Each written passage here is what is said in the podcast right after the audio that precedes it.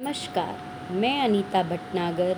आज मित्रता दिवस के उपलक्ष्य में आप सभी के समक्ष हरिवंश राय बच्चन जी की कविता, कुछ दोस्त बहुत याद आते हैं, लेकर उपस्थित हूँ। मैं यादों का किस्सा खोलूँ तो कुछ दोस्त बहुत याद आते हैं।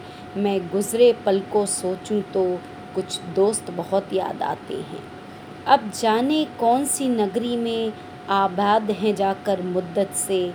मैं देर रात तक जागूं तो कुछ दोस्त बहुत याद आते हैं। कुछ बातें थी फूलों जैसी, कुछ लहजे खुशबू जैसे थे। मैं शहर चमन में टहलूं तो कुछ दोस्त बहुत याद आते हैं।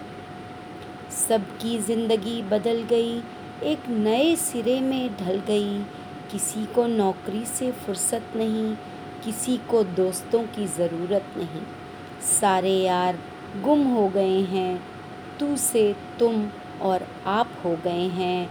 मैं गुज़रे पलों को सोचूं तो कुछ दोस्त बहुत याद आते हैं।